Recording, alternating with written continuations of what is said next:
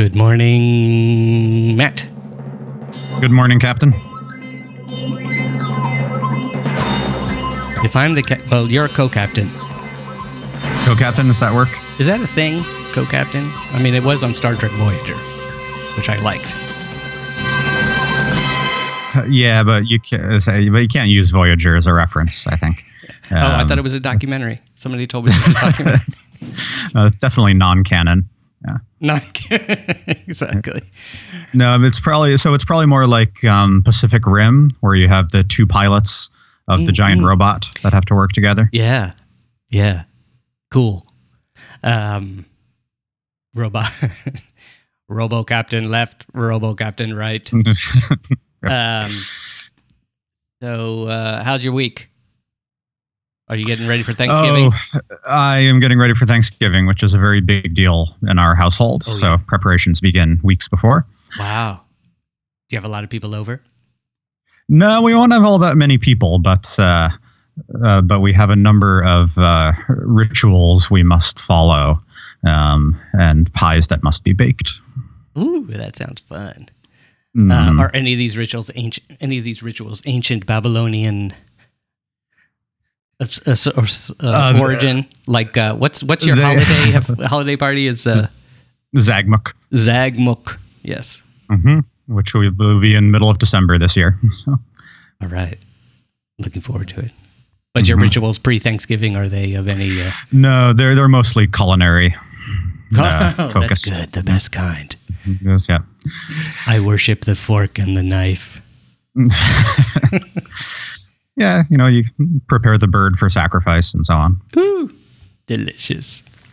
Um, so, uh, as I was mentioning, uh, when we were chatting, when we had our secret planning session in the uh, hall of planning before we enter the- our recording chambers, um, and the flag goes up to symbolize our beginning recording um, across the land. Um, I said, uh, I was thinking of how uh, math. Uh, let me clarify this. Uh, let me. Um, let me quantify this. It makes no sense, but it's a math word. Uh, and there we go. So, math is not, I am no math expert whatsoever. I, I was, in fact, I think probably among the number one reasons, among the, because there were several number one reasons. Again, this is how good I am at math. Um, for me, leaving science, where that I, I just couldn't get thrilled about the math I, um, for whatever reason. And, um, but, you know, as time, well, I knew it even in studying uh, physics and astronomy and engineering um, then, and but I've learned it better now, as you do when you don't have to learn Yeah. it. Um, Exactly. And over time, that uh, you know, math is that there's a great mystery even among mathematicians and physicists. Um, I suppose maybe Einstein had commented on this here and there um, that math. Uh, I um, promised to finish a sentence sometime this morning, but um, when I was working on the Einstein documentary, I went and uh, sat in on classes of different physicists who who might, you know, I was looking for people who might be good on camera and good teachers. And uh, I found Clifford Johnson, the amazing Clifford Johnson Oh, of great. the Asymptotia blog. Look it up.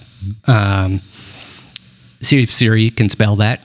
Uh, if she can't, That'll be a go trick. to Google. That would be a great Siri versus Google challenge. Anyway, I went and I sat in uh, Clifford's classroom. He's a physicist, theoretical physicist, but he was I think he was teaching a, um, a class on the Schwarzschild radius and the distance at which you will no longer be able to escape a black hole.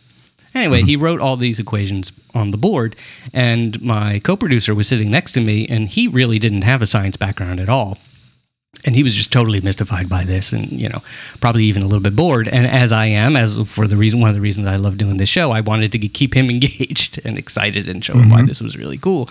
And i it just struck me this is such a cliche but it just came to my mind. I was like those are the rules for the universe there it Yeah. is you know Uh, yeah, that's right. And so the weird thing is that the rules for the universe are apparently written in mathematics.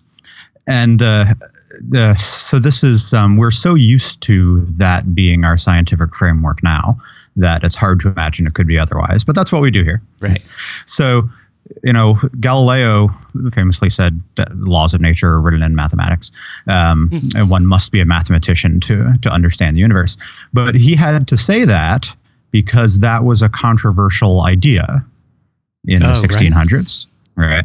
So, for most of civilization, it was not clear that mathematics was a useful way to think about the universe. What Right. did they think math was? Well, so it depends who you ask. Um, so if you asked Aristotle, he'd say math is useful for solving like practical problems, like building a house, right? Right. Um, but he says that uh, it's clear that the true nature of things can't be illuminated by mathematics. So, for instance, if you wanted to understand uh, a tree, like the nature of treeness, Mm. you wouldn't think that counting the leaves on the tree would get you there. Right. Right? Says that's clearly not the essence of treeness. What would that even? The Okay. nature of treeness, right? So something that. Well, so if it says what what does it mean to be a tree, and for Right. Aristotle, it would be um, an acorn turns into a tree, and that that is the nature of treeness is to go from uh, is to fulfill your potential of becoming a tree. Uh, okay. So in other Yeah, words, if, you if you have the Okay. acorn, you have everything you need to know or to make a tree. Well, if you understand what the final state of the acorn is, Right. that's Okay. that's what's important to know. okay. Right. Um, so so math so math is useful for like I said practical purposes, um, tangible things, but not so useful for understanding the the metaphysics of, of nature. Right. Um, and then on the other end, you've got uh, the Pythagoreans, right? Um, who who did think that mathematics provided some some insight into reality, uh, but there's this notion that uh, the mathematics is sort of um, uh, hidden behind reality, right? You have to you have to kind of penetrate it. right. Um, Math and is their hidden metaphor- behind reality. Uh huh. That's a great image. Yeah. Yeah. Um, and the, so the Pythagoreans metaphor is, is uh, so when they wanted to talk about what it means to have mathematics organizing the world, their metaphor is music. So say, say in the same way that music provides, or music is about patterns and repetition and harmonies, that if you can find those harmonies in the world, then you've found the true kind of nature of things. Right. Um, and this is uh, so I should say this the linking between mathematics and music sometimes seems weird to us today, but that actually used to be a fundamental um, a fundamental category. That is, uh, music was a subset of mathematics. Right. Now, music. Uh, uh, music is obviously part of mathematics now. Is that what you're saying, or that was no, something? no, I was that- saying that's that's um, not uh, uh, most musicians nowadays would not claim to also be mathematicians, Ah, uh-huh. right? Right. But a few hundred years ago, so for instance, Galileo's father was a musician, and that's why Galileo first learned math. Oh, wow. Yeah, that's fascinating. So, in a way, music was humanity's gateway to math, yes. right? Um, yeah, they would probably have thought of it the other way around. Uh, that is, uh, music might lure mathematicians to humanities, but uh, but yes, that's the, the kind the of bridging thing. Yeah, yeah. mhm, Well, I guess I mean in, ter- in terms of understanding. Right. Like Yeah, they, yeah, were like, we right. want to. This music thing is amazing. We want to understand it because it's something we make, hmm and um, so we need to know the rules of it in a way, and that led Yep, them and- to discover. And the rules are mathematical. Right. Yeah. Yeah. yeah. Um, so, but the Pythagoreans um, are, you know, secretive weirdos for a couple of thousand years, right? I mean, they're they're literally a cult, right? They're these secret. They, they've got. They think they have the secrets of nature, but you know, they had robes and initiation rituals, and uh, were not very important in sort of the overall uh, sort of flow of thought for a couple of thousand years. And then in the late Renaissance, you get uh, the Neo Pythagoreans, um, people like, amongst others, Copernicus. Who, who, who, so because Pythag- Pythagoras' writings, and I should say we actually don't have any writings from Pythagoras. We have writings from people who say they wrote down what he said, but Oh, we actually so ju- don't. just to give and just to give people an image, Pythagoras ancient Greek guy, probably wearing a white robe. Uh, yeah, it's probably a little dirty around the bottom, you know, from dust in the agora. the agora being the town square, hmm and uh, he would off, probably have students around him if he was teaching, right? Then Yep, they sort right. of roam around uh, teaching, and uh, Yeah, they just wander and chat, as it were. yeah, great, great. Um, so there's no formal like um, uh, you know no formal rules to Pythagoreanism or anything like that, right? It's this this badly defined Hmm. Set of ideas and like I said, this weird kind of cultic practice. Um, and generally, cults are happy to be small, so that's not But it's a cult a based around Yeah. math. It's a cult based around math, yep, and specifically the idea that that math is is hidden in the world. Um, so they're the ones who talk about things like uh, the harmony of the spheres, meaning that uh, uh, the motion of the planets around uh, around either the Earth or the Sun, depending on who you're talking to, um, has this kind of rhythmic pattern that you find in music. So the idea is that you could literally listen to the spheres if you got if you did it right. Whoa! How would you listen to the? Well, I should say so. You mean partially, you could recreate the rhythm with some in musical Um, instrument? or? So, well, this is an interesting thing. So, Kepler, uh, the famous astronomer, uh, contemporary of Galileo's, um, takes this idea very literally. And he says, All right, I've got these fantastic tables for planetary motion. Let's actually translate them into music that can be played. So he says, uh, he says, all right, so the period of each planet, that is how long it takes to go around the sun, is the base note. And then the Oh, so, so, the, so the period again. I'm, I'm slow here. So the period, uh, the um, how long it takes a planet to go around the sun. Hmm. Yeah. So for us, one year. right. So, so once Mercury a year, goes- uh, hitting hitting the bass drum once a year. uh, yes, but it's more like um, uh, think of the length of the string on a guitar. Oh, okay. So Mercury goes around the sun fast, so it has a very high bass note, and then Saturn takes a long time, so it has a very low bass note. Um, and then depending on how elliptical the orbits are, the that's how much the the sound of the planet varies as it goes around the sun during the year. This is a So- string theory I can get behind. this might be the one. So, uh, for instance, um, Venus it has very little um, ellipticity to its orbit. It's very round, so Mhm. it's so its node is just mm, or whatever.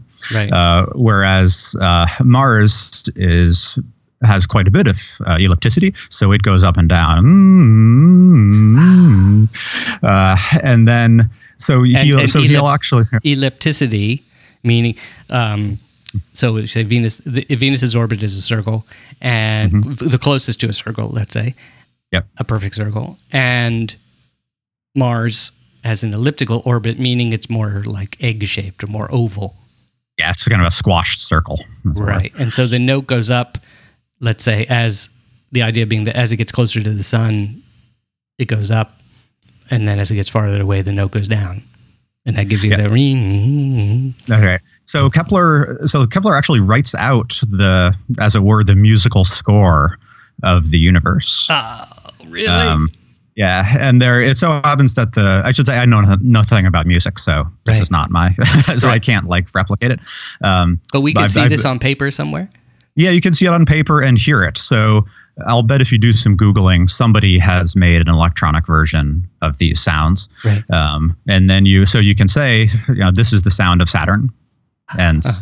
Play it, and then you say this is the sound of Saturn and Jupiter. And after you put all the planets together, then you have the full sort of harmony of the spheres. Yeah. Um, and I don't think it's a very interesting thing to listen to. You know, it's, it sounds like uh, early '80s experimental synthesizer music or Right. something.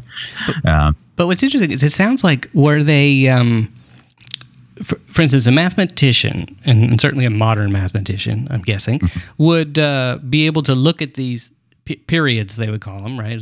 And, and say, um, okay, the they wouldn't need to make the sounds. They, they would just look at those numbers, but maybe they maybe they would look at a graph um, of the, of Mhm.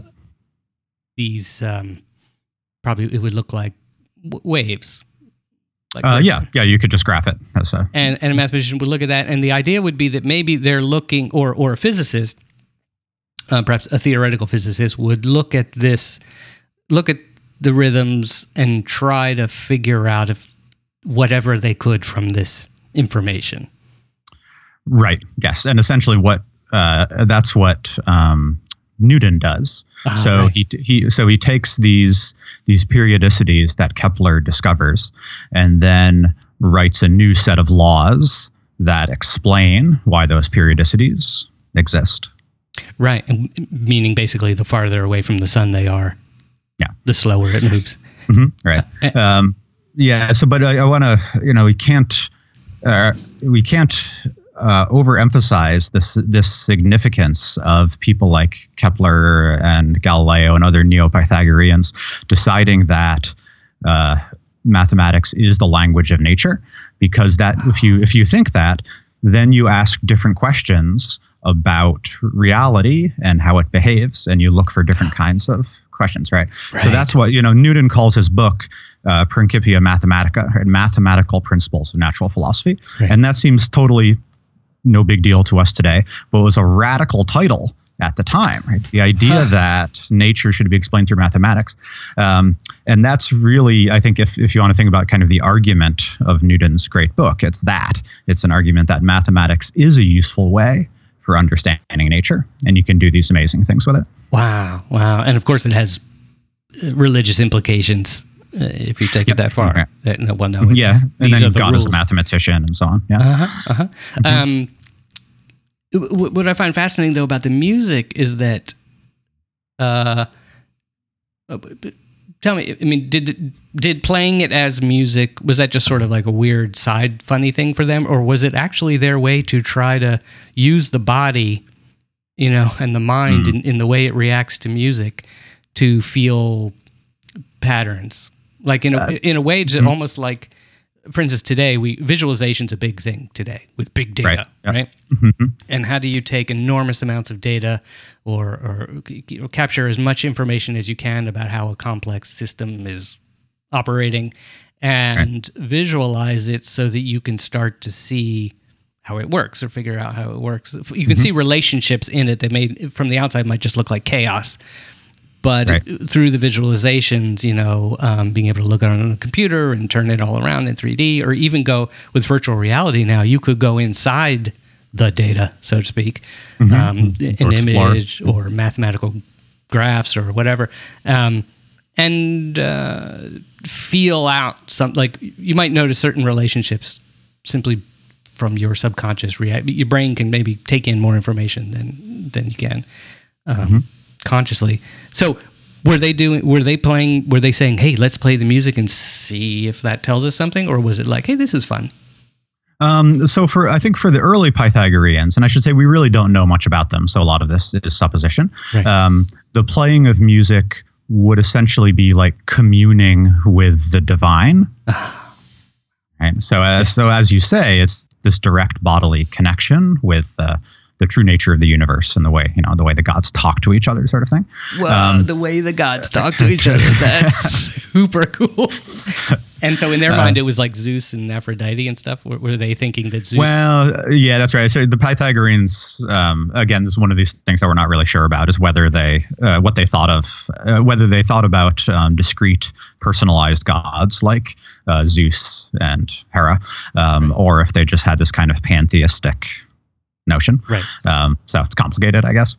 Um, and th- yeah, so then by um, by the time of people like Galileo and Newton, that's uh, the the center of gravity shifts to the mathematical side. So um, you would not be expected to have that kind of participatory element in the music. Mm. So I'm sure Newton could have explained all of the relevant mathematics for the music of the day, but he wasn't particularly interested in that. So so the math becomes its own thing, becomes separated out. Right, right. And and and to jump to the present, um, I think we still don't know where math c- comes from. Right? Is that right? Or like, why Uh, well- is it? That's right. So there's um, uh, this is a I don't know, a project at least 100 years old or so. Mhm. So um, these two uh, mathematician philosophers, um, Bertrand Russell uh, and Alfred Whitehead, decide to try and essentially try to answer that question. They say, can we start with the most basic of principles um, and derive mathematics? So the, the goal then would be to, to show that mathematics has to be this way. That is, there's no Mm. there's no other possibility. And then the the the end goal is to say I've I've explained mathematics because this is the only kind of universe we can have. Uh, The only kind Oh, of uh-huh. mathematics we can have. Right. So that was the goal, um, and it turns out to not uh, work. That is, it's one of the great failures in the the history of thought. So they published volume one, and then as they're writing volume two, they decide that uh, Bertrand Russell particularly freaks out over this particular paradox that he encounters, um, which which I should say sounds very innocuous. It's called the the Barber paradox. um, and so I did not see that coming. Yeah, exactly right. No, nobody does. That, that's why barbers are really dangerous. I was fixated you on the fact that- scissors. Oh, sorry. I, I was fixated on the fact that some of the most brilliant people of all time um, had a tremendous failure. Yep. And, Um, and left it at that, and and then maybe then they went to the barber, or No, no. So, um, so I should say the the kind of principles they wanted to start from are sort of very basic things like non-contradiction, right? So if you say uh, A cannot also be not A, what what other truths can you derive from that? Okay. Uh, and this is it turns out that one of the tools for doing that kind of thinking is what nowadays we call set theory. Mm, So mhm. so then you once you get like non-contradiction, you can do things like, all right, so I've got a set of all A's and a set of all B's, uh, and do the are there rules about whether A and B can overlap? So this sounds incredibly dull if you don't do set theory, Right. but it turns out it's powerful. So for instance, you can prove addition using Right, this so- kind so of thinking. If if I jump to the extreme simplification of this, it's Mm-hmm. kind of like they found the, the the building blocks of logic. That is precisely what they were looking for. Yeah. It's like, you know, if Um, this is it. And and here's the thing. I bet half, maybe even more of our audience, as well as 50% or more of my brain, uh, is like, what the, what the, instead of what the if, it's like, WT, what is going on here? Because it's a hard thing to wrap your mind around that. Here's what it comes down to the things that seem obvious. Math exists, right? Mhm. And one plus one is two. That just seems obvious. Most people are not going to say why. It's obvious. It's just what we call it.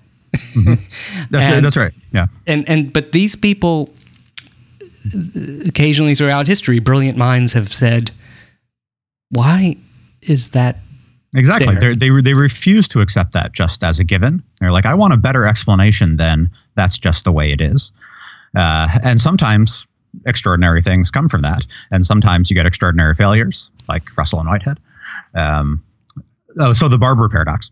So this is actually interesting as an example of something that seems obvious but was crippling to certain kinds of mathematicians. So the Barber paradox is a particular um, exploration with this set theory. So sort of uh, groups of things and how they might overlap.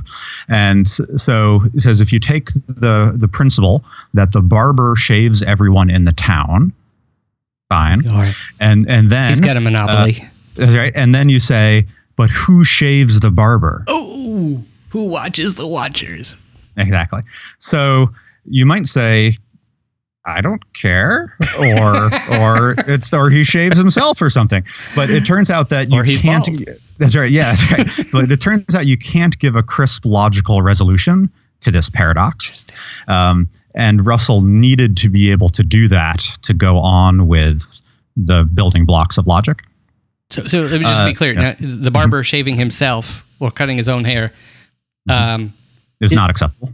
that's not acceptable okay Nobody. rather, so, so one of the you rules can't- of the rules of this world of this puzzle is um or this riddle in a way uh, is Mm-hmm. that no one can shave themselves Yeah, well, I should say more clearly, you can't logically prove whether the barber shaves himself.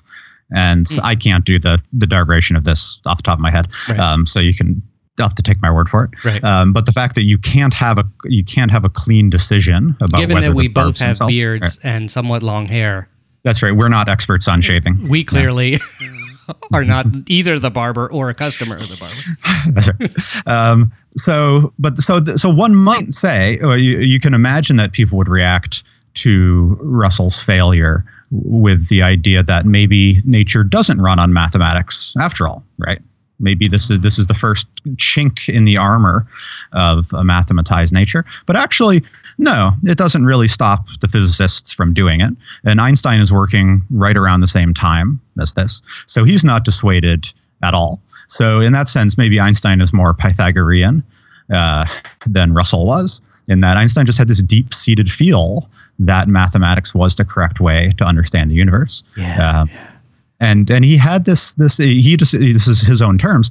Uh, Einstein said he had this kind of religious awe at the fact that the universe could be described in mathematical terms.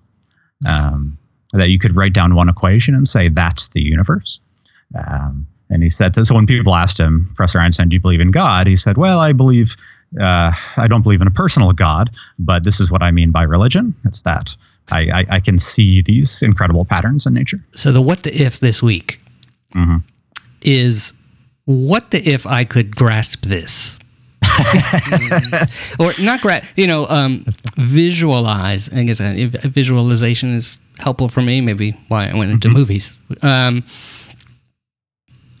uh, Einstein. So let's say it again, and, and I do I do love this. I will say to the listeners that um, those of you who don't who aren't scientists or mathematicians or have not practiced in these fields and are just totally casual uh, fans and observers um, of the uh, the whole deal.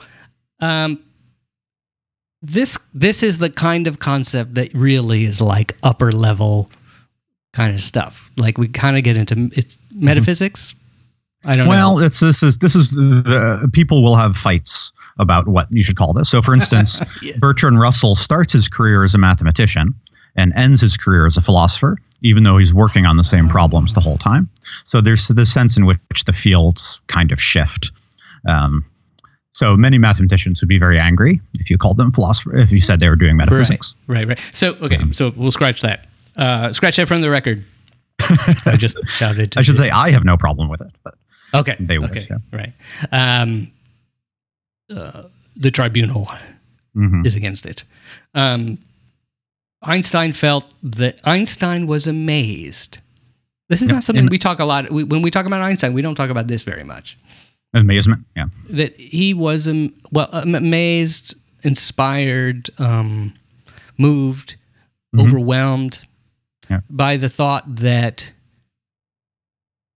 mathematics so there's there's kind of two levels to it. One, mathematics can explain the universe. That's Mhm. kind of easy to get, Okay. I guess, right? Oh, okay. Well, he could he used math to Mhm. figure things out, so that makes sense. Yep. But the bigger thing was simply, and we'll, we'll, we'll sort of start to wrap up here, that why is there something we can figure out? That's right. Yeah, that's right. Because those are the two important parts that are not necessarily linked, right? So you can imagine that the universe runs on mathematics, but we have no access to that. And then this, so the second part is that we can understand the mathematics on which the universe runs. And I think that was really the part that gobsmacked Einstein, uh, was to say that we can we can do that, right? We we have some ability to understand the the deeper truths of reality. He didn't turn that around and do what we non Einsteins do is say, well, no, it's amazing that you, yeah, it is amazing you could figure it out. Whereas, is he then taking some, is it like a humility thing where he's saying, wow, if I could figure it out? Uh, I Um, it's a humility thing in the sense that uh, it shows you how you're small before the universe, right? Mm, and and the mm, fact mm. that you you this little dust speck with self awareness can understand the universe in toto via mathematics. He says that's an amazing thing. Right. That by so if you want to know how the universe works, you can say, even if I haven't yet figured out all the math Mhm. that explains the pro- all the processes of the universe that are happening now, have happened in the past, and will happen in the future. Even if I haven't figured out what those equations are for this or that, um, Einstein and, and others, you know, who understand this, are saying, "Well, yeah, but it's in the math."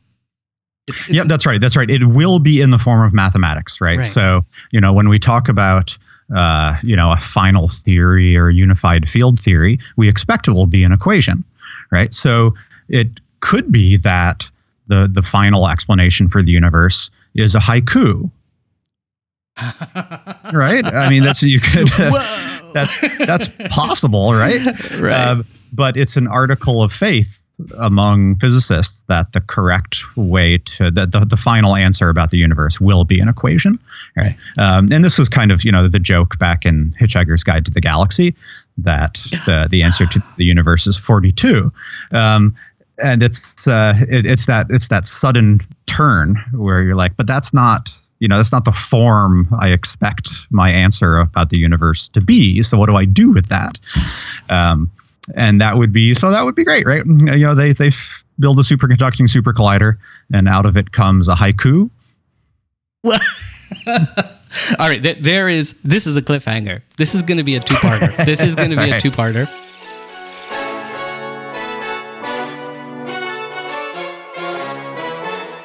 Part one, we just got to the what the if for next week, which is that the superconducting super collider, or the Large Hadron Collider, the one with uh, the countries, actually exists. countries that actually had the willpower to build something, um, yes, spits out a haiku somehow. I don't Yeah. even know if they have a character, you know, if they have alphabetic. Well, uh, this is this is an important part of the what if. this is exactly how that information would come out. All right. Well, this is exciting. This, This is, is our first two-parter, right? two-parter. Um, very excited. It's a Thanksgiving special. Yes, that's right.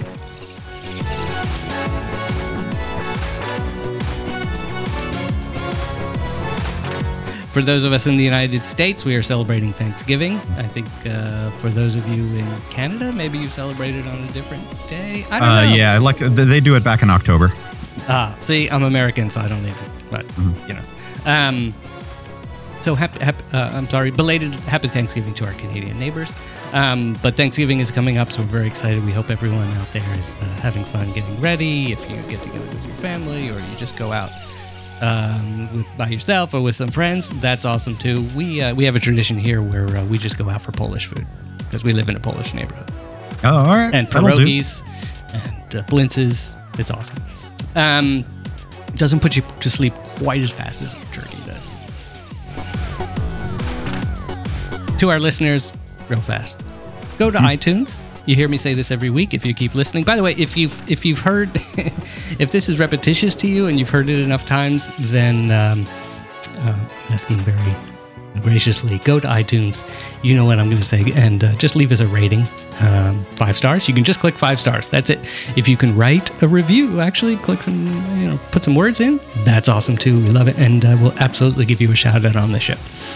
And uh, you can email us feedback at whattheif.com. Feedback at whattheif.com.